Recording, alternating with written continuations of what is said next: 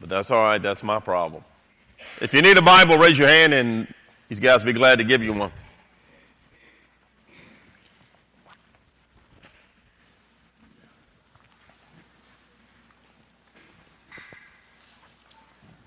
You can take your Bibles and go ahead and turn to Acts chapter 9, and we'll get there in a minute. Acts chapter 9.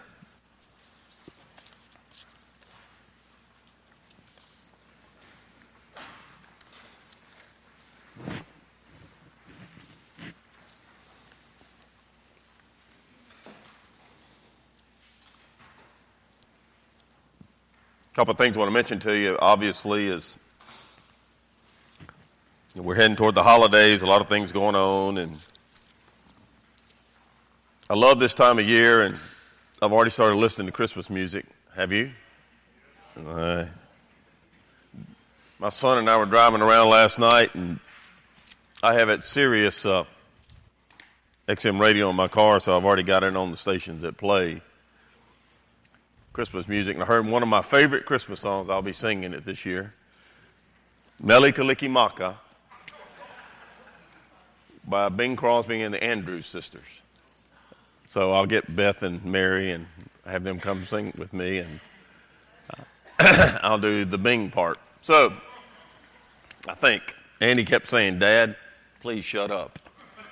Because Andy also has the capacity to sing. God just gave me good looks, but he gave all my family the ability to sing. So he kept saying, uh, You're killing me, Dad. Please, please shut up. And if we could, could we change the channel? So I put it on Metallica channel. I wish there was one. I don't know what we would do with that. All right, a couple of things I do want to mention to you. This Saturday is 17th. Is that right? Today's the 11th, and 11 and 7 is. Come on, let's do some. No, you said there would be no math. 11 to 7 is 18, minus 1 is 17. All right. So, it's also the third Saturday of the month, our help day, monthly, monthly. Weather's already eating at my throat. Help day at the Bartley campus. Uh, because it is November, we will more than likely have a huge number of people there, more so than usual. Usually we have around 300. It could be as many as 400 there this coming Saturday. So, having said that, we need as many bodies as possible to do what we normally do and, and with the baskets and helping them with the food and upstairs and the clothing ministry is a lot that goes on. So third, this coming Saturday and, and we'll begin setting up like eight o'clock, open the doors, part of it nine o'clock. A lot of people come through. So if you can come help, particularly from about 10 to noon, Saturday would be uh, incredibly helpful. So if you can do that this coming Saturday, that would be great. Uh, a couple things I want to mention to you to check out after we get through here today. It, besides getting you a nice T-shirt, where's the T-shirt? Oh, you don't even have it on. Oh, get you a T-shirt there, and we've still got some maps over here. And uh, I'll be over here afterwards if you uh, still. I know the weather's not real good to go walking right now, but it, it'll warm up this week, and we still got a couple of areas, that, a few areas that haven't the maps haven't been taken. If you'd like to do that, the, uh, I'll be over here afterwards. Also, we're getting into that time of year. We're going to be doing some stuff with Galloway, some mission efforts that we like to do with the, folks right down the road here that uh, we've taken on. And so, Deborah will be, Rousseau will be out here at our table. Did I pronounce it right? I'm so proud of myself. Be out here at our table in the lobby afterwards, and we've got both the angel tree thing coming up for Christmas. You can get a, a gift to help a child in Galloway, but also some stuff we're trying to do for the women there. We need to do that like this week give some gift bags to some ladies in Galloway. So Deborah will be out there and explain all that to you afterwards if you'd like to help with that. Okay, take your Bibles and turn to Acts chapter 9 or your devices, whatever, if you haven't already. And what we're going to look at today is the idea we talked about a couple of weeks ago. And obviously, we had our missionaries with us last weekend, and um, it was such a great time. I really enjoyed uh, doing that. We're going to try to do that much more often. Uh, some of them, we, we never had them all together. It was just a great weekend. So, obviously, we had them sharing last Sunday, and we're going to pick up where we were a couple of weeks ago in the book of Acts. We were looking at the salvation of Saul of Tarsus. We were talking about the fact that God can save anybody. If He saved Saul of Tarsus, He can save anybody. He would have been the last person, we talked about this many times, he would have been the last per- person on planet Earth at that point in time that the church would have said, come on in. They wouldn't even have welcomed him, as we're going to see, because of who he was and what he did. And he had been their persecutor and their imprisoner. He had been the, the executioner in many ways. And he was actually on his way to Damascus to imprison Jews there who had become Christ followers, take them back to Jerusalem and imprison them and ultimately see them executed and their families being devastated. That's what he did and he was really good at it. And so God saves him miraculously. We saw that. He meets Jesus on the road to Damascus. He meets Ananias in the church. And then God says, I have a ministry for you. Two things. This is where we left off last time. You're going to bear Jesus' name. You're going to take his name, specifically to the Gentiles. That's your ministry. To bear the name of Jesus to the Gentiles and make learner followers of me, Jesus, in the Gentile world, all the nations. Begin to fulfill that great commission to all the nations of the world. Secondly, second aspect of your ministry. Number one is to bear Jesus' name. number two is you're going to suffer for Jesus' name. And the irony of that, it's really interesting. You see the sovereign hand of God, and the irony of that is Paul understood suffering, he understood persecution, but he understood it from the other end of the sword, didn't he? He had been the persecutor. He'd been the one dishing out the suffering. He had been the one who had been cruel to the point of death for Christ's followers. And now he is going to suffer immensely and we shall see as we go through the book of Acts all the many things that he went through to bear the name of Jesus Christ and to suffer for the name of Jesus Christ. And he writes about it later in Philippians that it's a privilege to bear that name and to suffer for the name of Jesus Christ. And he said it is part of our calling as believers. So, the next aspect of that is what we're going to look at today. Is God can save anybody, and he did. He saved Saul of Tarsus. But the encouragement I want to give to you today as we look at the next as- aspect of his life is that God can use anybody. He can use you. He can use me. And I'm living proof that he can use anybody because I, the Bible says in Romans 5 8, while we were yet in our sin, Christ died for us. He loved us before we loved him. We were his enemies. We were, we, we just simply living our lives for ourselves. And Jesus came, became one of us. The word became flesh, dwelt among us. Should, obviously we celebrate the incarnation at Christmas. And died in our place so that we could have a relationship with God. He loved us when we did not love him in return. Matter of fact, we were his enemies. Saul of Tarsus. Perfect example. Jesus saved him when he was his number one enemy, he even said to him, Saul, Saul, why do you persecute me? He was persecuting Jesus' followers. He was persecuting Jesus. That's the privilege. That's the honor. That's the part of it. So, in Acts chapter 9, when you get to verse 17, let's start there. We saw last week that, or two weeks ago, that after he saves him, he sends him into Damascus to go meet a man named Ananias. Obviously a, a follower. And the irony of that was that Saul was on his way to Damascus to meet Ananias and others like Ananias to take him back to Jerusalem and imprison and ultimately have him executed. Now he's going to him for help. Now he's going to him as a brother in Christ. Now he's going to him, and we looked at that a couple weeks ago. So let's look first of all. Now that God has saved Saul, he's going to empower him. The power that Saul needs to do what God wants him to do, that he can use anybody. Verse 17, chapter 9. And Ananias went his way and he entered the house and laying his hands on him, he said, Brother Saul, the Lord Jesus who appeared to you on the road as you came has sent me that you might be filled with the Holy Spirit. Immediately the, uh, the, there fell from his eyes something like scales. Obviously, we remember he was blinded on that Damascus experience. And, and Saul received his sight at once. And he arose and he was baptized. When he received food, he was strengthened. And Saul spent some days with the disciples at Damascus. First thing I want you to see is that we're going to get the power for Saul to do what God wants him to do. To, be, to bear Jesus' name and to suffer for Jesus' name. That's really important. Both aspects of him going forward as a believer and a leader. He's going to be the apostle to the Gentiles. bearing Jesus' name, suffering for Jesus' name. And notice verse 17. He's filled with the Holy Spirit. This is the power that he's going to need to be, to do what God wants him to do. He's not going to be able to do it in his own power. Because he's going to do some incredible, even to this day, we're sitting here studying his life. If you read the book of Philippians, who wrote it? Darren, quick. Paul, thank you. That's good. Now you're awake. Who wrote Galatians? Who wrote Ephesians? Are y'all sure?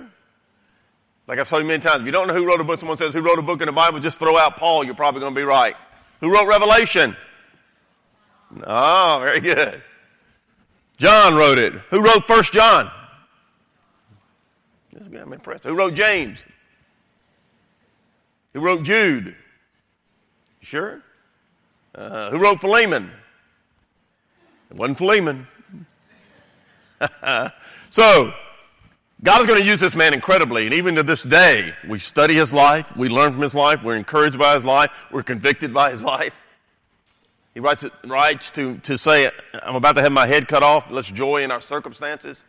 That's incredible, but it's because he's empowered by the Holy Spirit to do what God has chosen him to do, called him to do, saved him to do, and now empowering him to do. Verse 18, he's been blinded. Verse 18, there fell from his eyes something like scales, and he received his sight at once. He was physically healed. Now please note, God doesn't always physically heal us when we ask for it. Immediately. Saul didn't even know what's going on. All he knows is he met Jesus on the road to Damascus and, and he gave his life to him and he's, and, and all he knows is I'm blinded and now I'm, I'm totally helpless and at the hands of the people that I was going to persecute, God has placed me in their hands. I gotta trust them. I don't know what's going on. And God says to Ananias, God's in control. I want you to go to Judas' house and I want you to pray for Saul. You're going to find Saul of Tarsus praying. We talked about a couple of weeks ago how weird this had to be for Ananias. You want me to go talk to who? Lord, did I, you know, I'm having a little trouble hearing. Lord, is that what you want me to do? Yes.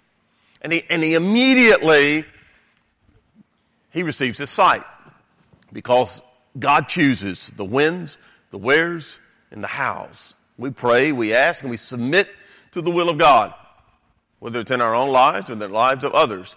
So, so he was, he's physically healed. Verse 19, into verse 18. He arose and he was baptized he had received food. He was strengthened. He spent some days with whom? It's really cool. He spent some days, we don't know exactly how long, with the disciples at Damascus. He's not only physically healed, his prejudices are healed. Later on, you will see this man, Saul of Tarsus, the apostle Paul, confronting Peter about Peter's bigotry. It couldn't have been any more, a man more racist than Saul of Tarsus. He hated anybody who was following Jesus. In many ways, it sounds like some of the things that go on in our nation today, right? Everybody's, uh, it's cool to have a voice unless you happen to be a Christian. He hated anybody that was a Christ follower. Wanted them, he, it was his personal quest for life to wipe out the church.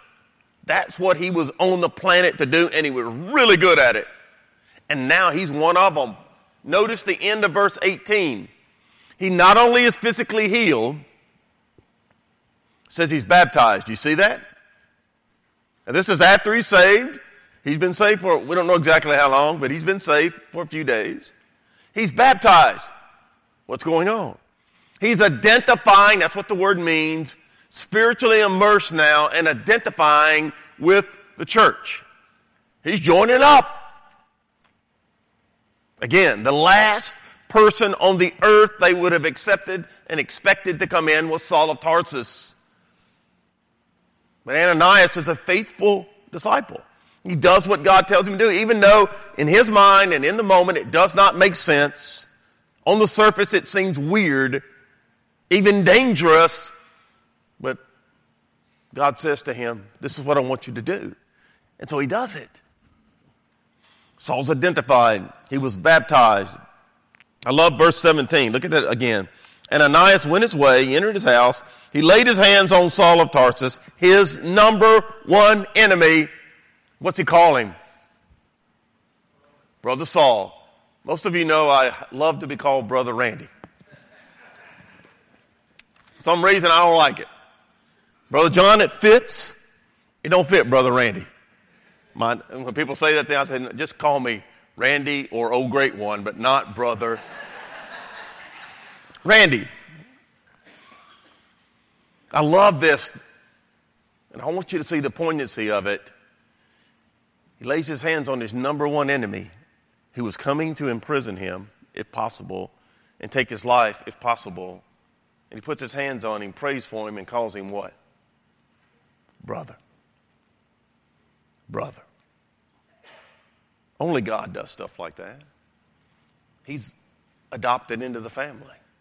He's my brother in Christ. Even though I don't understand it and I wouldn't have chosen him. By the way, anybody have a sibling here you wouldn't have chosen if you had the choice? I got, never mind. Sure. You got family members. I, I know I have family members that, man, I sure wish Randy wasn't part of our family.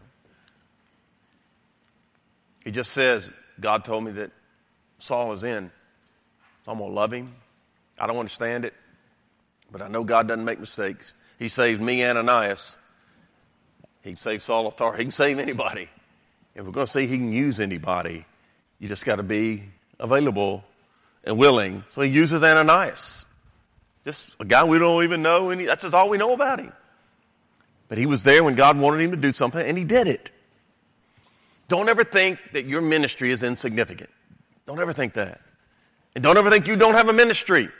If you're born again, you are a minister. You are a servant of Christ and a servant of the church and an ambassador for Christ to your world, wherever your world is. That's who you are. That's your identity as a Christian. You're called to die to self, to serve Him, serve others. It's unique. This is not a normal human reaction. He calls him Brother Saul. He's in. Verse 19, he received food from the disciples whom he was coming to imprison and have executed. They feed him. They take care of him. He was strengthened by them. He spent several days with them. It's kind of like the holidays. Let's think about Thanksgiving or Christmas. He's now hanging out with these people for several days. People whom a week before or a couple of days before, had they seen him, would have said, What? Where can I hide? Where can I run? I've got to get away from Saul of Tarsus. No, let's invite him over for dinner. Let's feed him. Let's take care of him.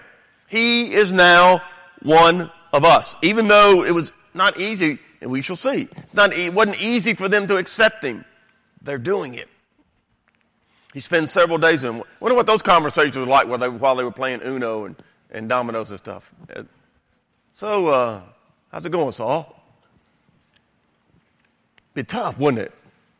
Be hard. But they knew it was God's will because He said, This is what I want you to do. You got to trust me. Doesn't make sense to you. I understand that. But God says, This is what I want you to do. And you do it. And now let's look at his preaching, starting in verse 20. Immediately, so he spent some time with them in Damascus. Immediately, he preached the Christ. Notice the Greek definite article, or Jesus the Christ, literal. He preached the Christ in the synagogues, that he is the Son of God. So what you see in verses 20, 21, and 22, I'll read 21. Go ahead. Uh, we'll read 21. Then all who heard were amazed and they said, is this not he who destroyed those who called on this name Jesus in Jerusalem? And he's come here for that purpose so that he might bring them bound to the chief priest. He was a well-known person. They knew why he was there. Verse 22. But Saul increased all the more in strength and confounded the Jews who dwelt in Damascus, proving that this Jesus is the Christ. So what you see in verses 20 through 22 is Saul's initial witness after being saved at Damascus. The first thing you notice in verse 20 is he preaches Jesus. That Jesus is the Son of God or the Christ. Let's think back a week. No more than a week. What would he have been preaching in that synagogue? Jesus is the what? The satanic false leader who's out to destroy Judaism, and he is, his followers have to be stopped. That's why I'm here. If you remember, we're not going to go back and look at it. If you remember when we set the context up for this part, when the transition in the book of Acts, he goes to the Sanhedrin, which he was a member of, and he goes to the chief priest, and he says, I need letters of authority to take to Damascus to arrest people. I'm going to the synagogues and I'm going to arrest Jews that have become Christ followers and bring them back. Now he's in the synagogue preaching what? Jesus is the Christ. Jesus is the Messiah. Jesus is the one we Jews have been looking for since the Exodus. He is Messiah. Can you imagine what the religious leaders are thinking? The Jews are thinking? What has happened to Saul? He's lost his mind. He's talking about Jesus as the Messiah, like these other followers, like Ananias and Judas and these others. He preaches in the synagogue, the very place he was headed to arrest them. And I love verse 21. Proves that Jesus is the Messiah. Isn't this Saul of Tarsus the destroyer? Isn't he here to destroy them? And now he's preaching that he is the Messiah? He had been their number one zealot for Judaism. Now he's become Jesus' number one evangelist. Look at verse 22. He confounded the Jews in Damascus, proving that Jesus is the Christ. Now there's a gap. Look at verse 23. Now, after many days were passed, the Jews plotted to kill him there's a gap between verse 22 and 23 of about three years. Over in Galatians chapter 1, the Bible, you don't have to turn there, the Bible says this. When it pleased God, who set Paul's writing to, to the Galatians, when it pleased God who separated me from my mother's womb and called me through his grace to reveal his son in me that I, Paul, might preach him among the Gentiles, I did not immediately confer with flesh and blood, nor did I go up to Jerusalem to those who were apostles before me, but I went to Arabia and returned again to Damascus. That time in Arabia is between verse 22 and verse 23. So he goes to Arabia and he spends three years. Now he comes back to Damascus, and you notice verse 23. After many days were passed, the Jews plotted to kill him. So he comes back, and emphatically, even more, he's preaching Jesus as the Messiah. And what's the response of the Jews, which he was, he would have been in on this plot had it been someone else three years prior. They said, we had to kill him. Just like we had to kill Jesus. Just like we got to kill Jesus' followers. We've got to kill Saul of Tarsus. Remember, Jesus had told him when he miraculously confronted him, blinded him, saved him on the road to Damascus, Remember what Jesus told him? I will show you what you must suffer for my name's sake. So you get to verse 23, and now the way they look at Saul of Tarsus, the Jews look at Saul of Tarsus and say, he's our enemy. He's gone over to the other side. We have to stop him. He's an expert in the law. Look at verse 24. They, their plot became known to Saul and they watched the gates day and night to kill him. Day and night.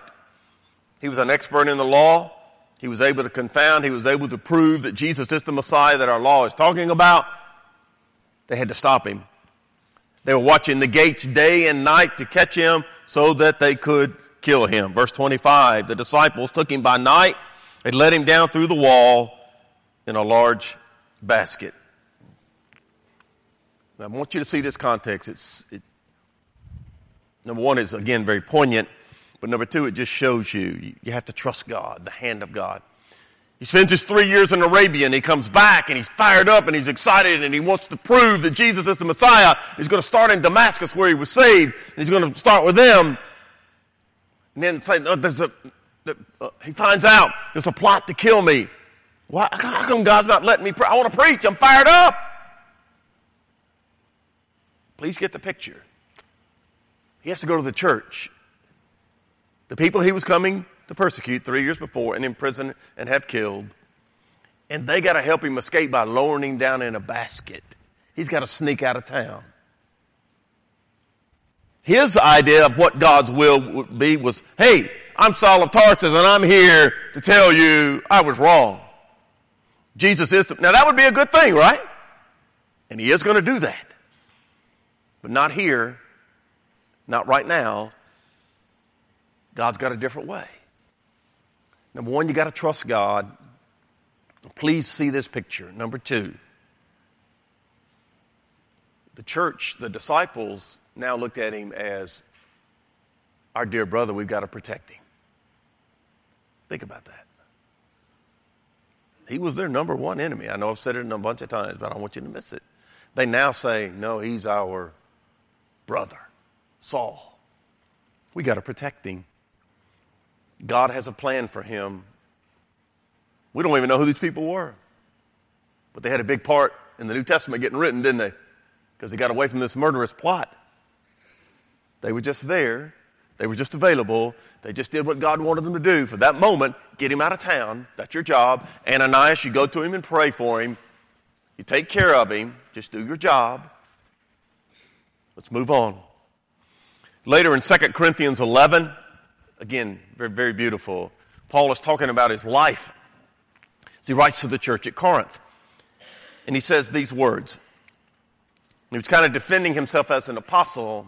Here's what he says If I must boast, Paul's writing, I will boast in the things which concern my infirmity. The God and Father of our Lord Jesus Christ, who is blessed forever, knows I am not lying.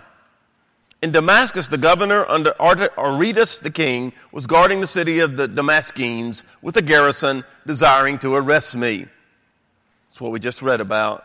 But I was let down in a basket through a window in the wall and escaped from his hands. He's saying, what I really want to boast about is not who I am, not my, I've got this thorn in the flesh, but here's what I want you to really know that I'm so proud of. Those people loved me. They loved me. They took me, let me down in a basket so I could escape Aretas and all the soldiers. That's what I'm really thrilled about.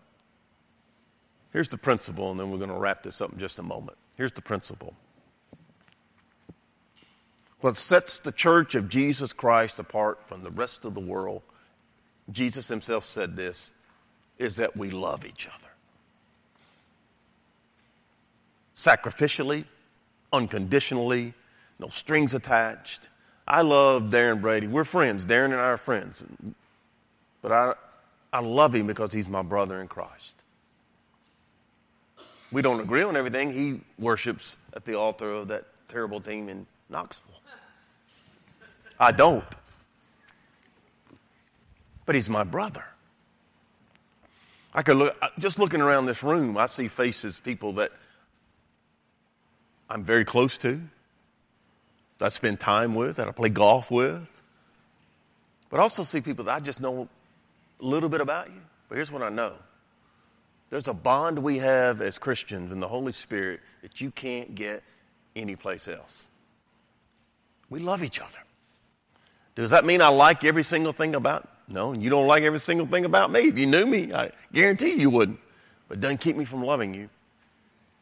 It's different.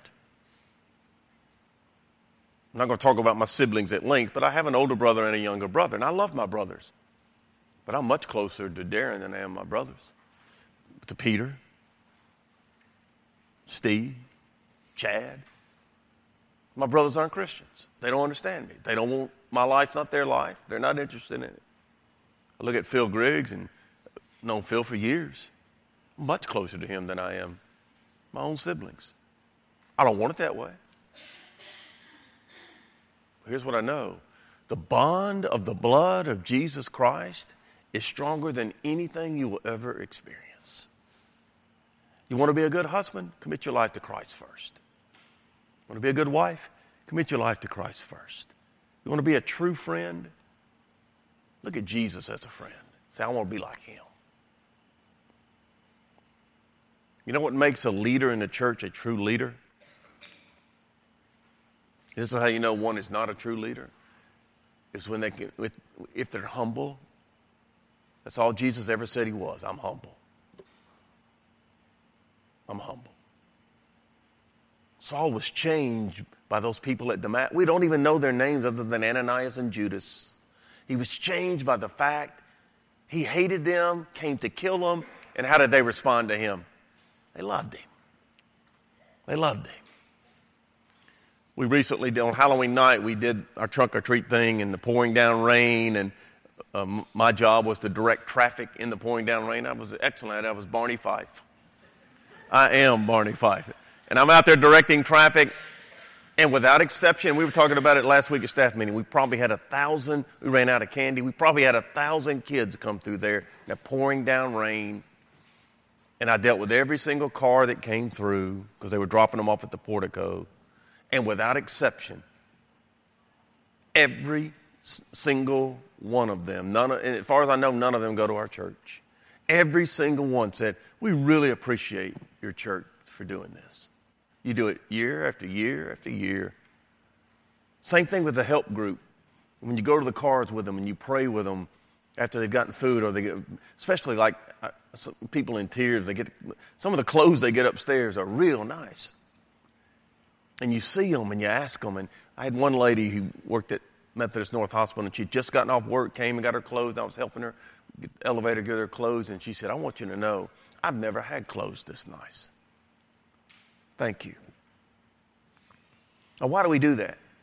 We ain't getting anything out, back. We simply do it because we love. Total strangers. When Paul got to Damascus, they know they knew who he was. Did he know who they were? No, but they loved him. And that's what he brags about. These people loved me and allowed me to minister. So look at the people of Saul. We'll wrap this up. Verse 26. I love this. When Saul had come to Jerusalem, he tried to join the disciples. Now he's at headquarters. This is three years later. He comes to Jerusalem from Damascus. After he, he flees Damascus, the plot to kill him, he goes to Jerusalem. But they were afraid of him and did not believe that he was a disciple. Now let's be fair to them. They knew Saul of Tarsus at Jerusalem, didn't they? And now he shows up and says, I'm in, boys. What would, what would have been your response? He might think he's in, but we got a committee meeting. He ain't in. You know what? I probably would have been in that group too. This guy tried to kill me, tried to put me in. I, I, no, he ain't in. I ain't voting him in. You can forget that. Please see the hand of God. He goes to Jerusalem. Why would you go to Jerusalem if you were a new believer? Because that would have been going to headquarters. You would go to the center of the church where it all began. You go up there and get your marching order. What is it that God wants me to do? I'm going to go talk to the boys. Peter, John, and the others. I'm going to go see what's going on, see what I need to do, see what my assignment is. I'm in. So he goes to headquarters. Verse 26, they simply rejected. We don't believe it. They're afraid of him and they didn't believe. Of course they were afraid. And of course they didn't believe. It's, that's logical. Doesn't make it right, but it's the logical response to this man. I love verse 27. Now he gets accepted. What's the first two words of verse 27? But Barnabas. But Barnabas took him brought him to the apostles, the leaders. He declared to them how he had seen the Lord on the road, Damascus, that he had spoken to him, how he had preached boldly at Damascus in the name of Jesus. Barnabas vouches for Saul of Tarsus as a man of God, preaching in the name of Jesus. You know, you think about it, when you study the Bible and you talk about great Bible figures and people that, that you study, preach sermons on, talk about, how often do you talk about Barnabas? How many of you got a child named Barnabas? There are a number of you got children named Paul. There's a Paul sitting right back there. Uh, by the way, we need some more Randys. I, I'm, I'm beginning to get a complex about this. Ain't too many Barnabas that run around. Barney Fife, for example. That probably his name was probably Barnabas. Think about this guy. Without Barnabas, what happens? He ain't in. Barnabas' nickname, we, we did a series on nicknames a couple of years ago. Barnabas' nickname was what? Anybody remember? Go back and do that whole series if you don't get it right. Thank you. Son of encouragement. Son of encouragement. Sure was, wasn't he? Did Saul of Tarsus need to be encouraged? Yeah. I want to follow Jesus and they won't even let me join the church. Barnabas says, I'll see what I can do. And he goes to the apostles. He vouches for him. He vouches for him. Look at verse 28. So he was with them at Jerusalem, coming in and going out. Coming in and going out. He was there. Day in, day out. They accepted him because Barnabas vouched for him. Now he's in, he's part of it. Look at verse 29. He gets protected. He spoke boldly in the name of the Lord Jesus and he disputed against the Hellenists. We talked about those Greek speaking Jews earlier in the book. They attempted to kill him. Here we go. Remember Jesus told him, you're going to bear my name and you're also going to what? Suffer for my name. Again, they're trying to kill him. When the brethren found out, they brought him down to Caesarea and sent him out to Tarsus.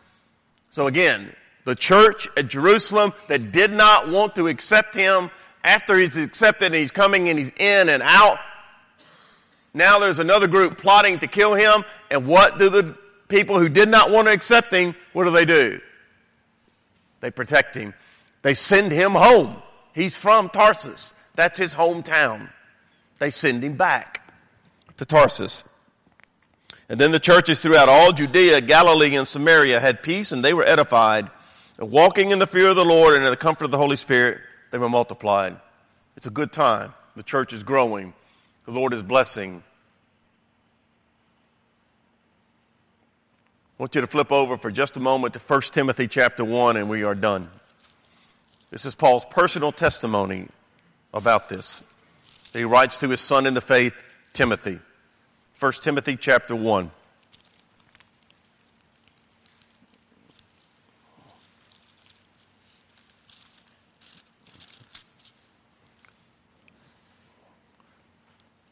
obviously written by Paul, to encourage his son in the faith, Timothy, to quote, fulfill your ministry.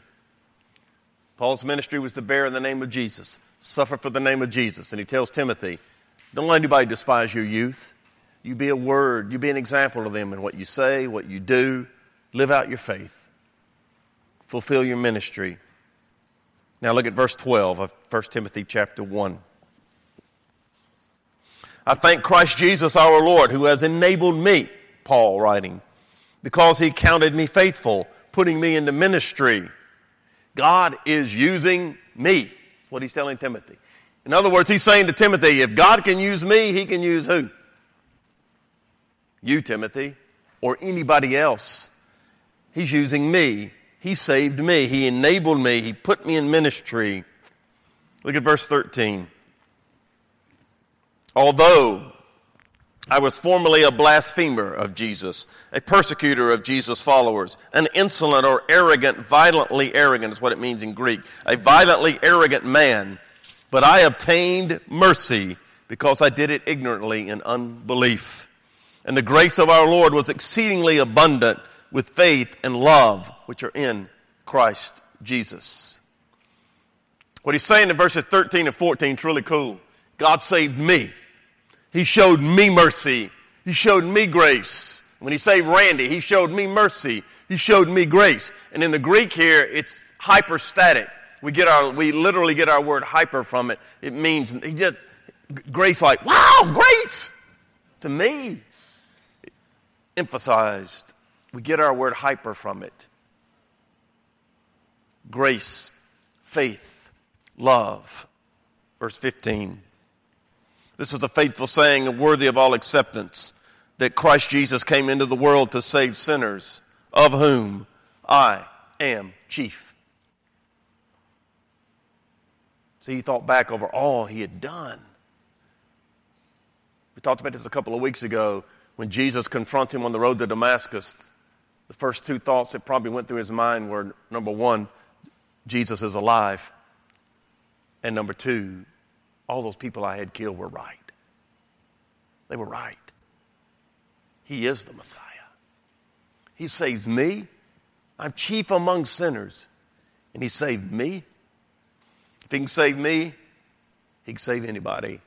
And if He can use me, He can use anybody. Look at verse 16. However, for this reason I obtained mercy, that in me first Jesus Christ might show all long suffering as a pattern to those who are going to believe on him for everlasting life. Again, if he could save me, he can save anybody. He did it in me, so I could share it with you, Timothy. You share it with others. You need to be encouraged that whatever you do, you never know how God's going to use it. You never know when God's going to use it. Just faithfully be available and let Him use you, like Ananias, Judas, Barnabas, the people lowering him down in a basket, the people letting him escape to, from Caesarea to Tarsus. When I was growing up as a kid, in the early 60s, mid 60s, even in the late 60s, I thought I could play baseball. I found out my head could catch the baseball well, but I couldn't. I was playing left field one night. I didn't know that I needed glasses and someone hit a line drive, and I said, I believe that's coming my direction. And I woke up laying on the bench with my mom standing over me. But growing up playing baseball, I always wore number seven. And those of you who into baseball, particularly in the 60s, I guarantee you, you know why. Why? Mickey Mantle. Mickey Mantle. Even when I played softball for the church years later, they let me play because I was in charge and they couldn't keep me off the team. And I got to be the, when you, when you coach the team, you get to decide who plays. That's why I coached. So, not because I was good, but I always wore number seven. I love Mickey Mantle growing up. And if you know anything about baseball, Mickey Mantle to this day as a Yankee is revered. Uh, his stats, what he did in his career was incredible. Starting at age 19, probably the best center fielder ever played. Maybe Willie, Mays was better. I don't know. Great baseball player. Well, Mickey Mantle had a serious drinking problem. His father died at age 40 of Hodgkin's disease. His grandfather died before 40 at the same disease. Both had two uncles died of Hodgkin's disease before 40. He was terrified of dying. So when he and he was a great, I'm talking about one of the greatest baseball players that ever played. And most of the time he played with a terrible hangover because he partied with, with Whitey Ford and uh, uh, Billy, I can't remember Billy's last name, the, uh, became the manager later, Billy Martin. Others, they would drink all night and had to play the next day. He partied hard. He was terrified. He just knew I'm going to die before 40 of, of cancer because all the men in my family do. And he would, he joke, he'd even joke about it. And think how good he would have been if he hadn't been a partier. And he's still one of the greatest that ever played. But he lived for the moment because he just knew he was going to die. And he had a teammate named Bobby Richardson, played second base for the Yankees. Still remember watching him play. Great teams. Bobby Richardson was a committed Christian, loved Jesus. And he would witness to every, anybody and everybody, and Mickey Mantle, obviously, they were friends, and he would witness to Mickey. But all Mickey Mantle cared about was playing baseball, partying, because he knew he was going to die. Well, after he retired, you know, in, the mid 90s, like 94, Mickey Mantle finally decided that I need to go in and see if I can do something about my drinking problem. We had a horrible drinking problem. So he goes into the Betty Ford Clinic, supposedly you know, gets out through that. the next year they tell him, You've got liver cancer.